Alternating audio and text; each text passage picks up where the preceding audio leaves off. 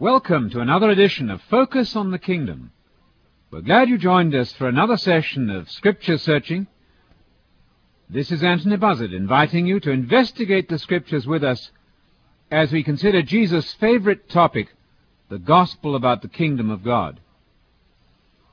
We were saying last time that God has an overarching plan in motion, in process, on this earth.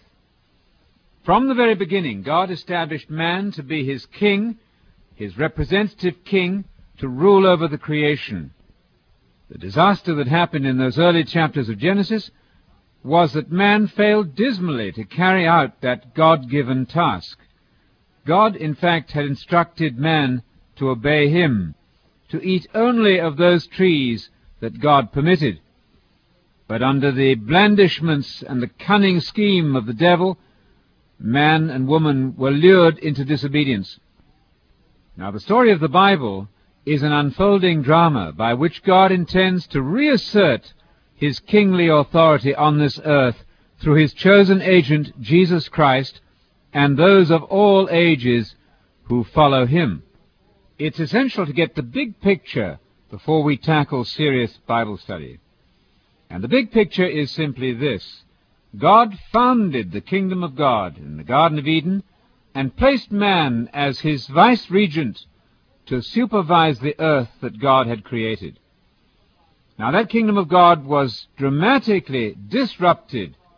After having been very good, it became chaotic. That disruption was caused by the intervention of the devil and the weakness of man in selling out to the devil's plan. From the beginning, however, God had a plan to reverse the tragedy caused by man's failure to obey him. God is intending to restore that kingdom. It was founded in Adam and Eve.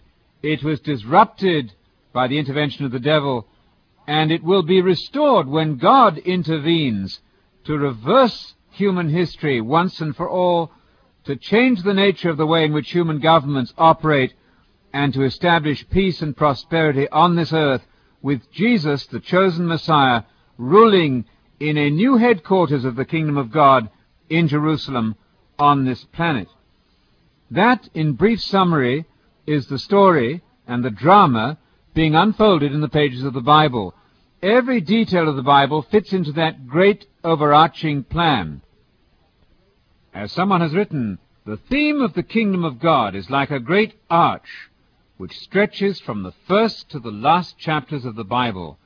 All other elements of God's scriptures must find their place under that great arch of the kingdom. Every one of us, whether we like it or not, is involved in this unfolding drama.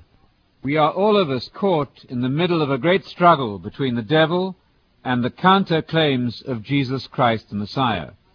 Jesus calls out to us with his summons given first of all in Mark chapter 1, 14, 15, that the kingdom of God is at hand, and that we should repent, change our minds and our lives, and believe in that gospel of the kingdom of God.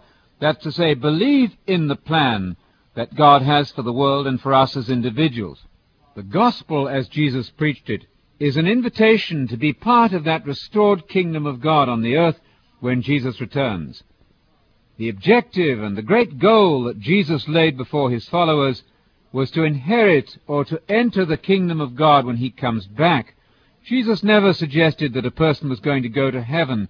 That's not the way he describes the great goal of the Christian life. No, he invites people to inherit the kingdom of God, to enter the kingdom of God. That's the language of Jesus. Why don't we follow his language if we claim to be his followers? Jesus, you will find if you investigate the Bible carefully, never offered anybody a place in heaven as a location removed from this earth. No, the very opposite is true. Blessed are the meek, he says. They're going to inherit the earth. They're going to inherit the kingdom of God, that is. Or they're going to inherit eternal life. May I let you in on a little secret here? Our translations are less than accurate with that phrase, eternal or everlasting life. The phrase actually means, in its Jewish context, the life of the age to come. That's to say, the life of the coming kingdom. What Jesus offers his followers is participation in that coming age of the kingdom of God. And so the expression inherit the earth, inherit the kingdom of God, or inherit the life of the age to come, mistranslated really as everlasting or eternal life. That's the way Jesus sets up the great objective that we as Christians are to strive for in the present life. Now, the expression life of the age to come comes right out of the Hebrew Bible that nurtured Jesus from childhood. There in Daniel 12, verse 2, we have the famous expression everlasting life, which, if translated accurately in its Hebrew environment and context, means the life of the age to come. The life, that is to say, of the kingdom, the Messiah's kingdom to be established on this earth when Jesus returns in power and glory to set up his government, his world government in Jerusalem on this planet. Do you remember those extraordinary words that Jesus gave to the church in Thyatira in the book of Revelation? He said this, To him who overcomes and does my will to the end, I will give authority over the nations. He will rule them.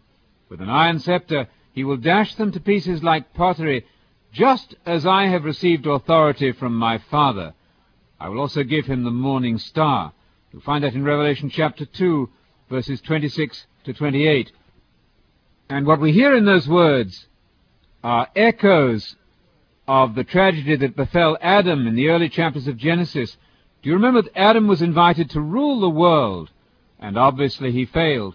And now Jesus then, as the second Adam, invites his followers to rule the world with him in a successful world government to be established by Jesus himself at his return. Didn't Jesus promise exactly that same thing to the apostles at the Last Supper? Do you remember that he said in Luke 22, verses 28 to 30, Just as my Father has covenanted with me to give me a kingdom, so I covenant with you to give you a kingdom, and you will sit on thrones to administer the twelve tribes of Israel.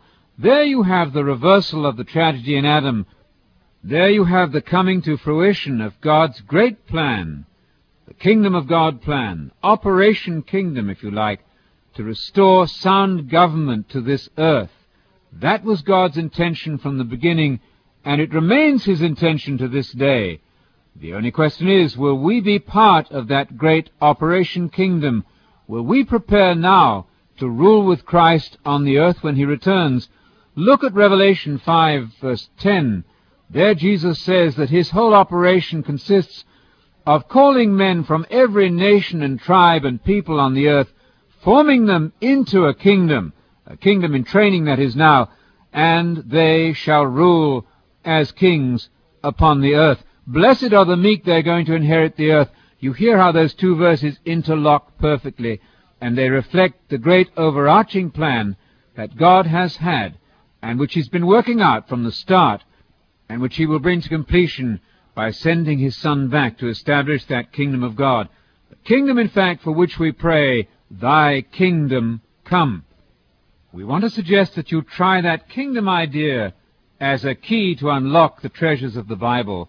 Do you remember that Jesus reproached the leaders of his own time by saying that they had shut off the kingdom of heaven or the kingdom of God from the people? And in the parallel passage in Luke, chapter 11, verse 52, he said, Woe to you theologians, you Bible scholars, for you've taken away the key of knowledge.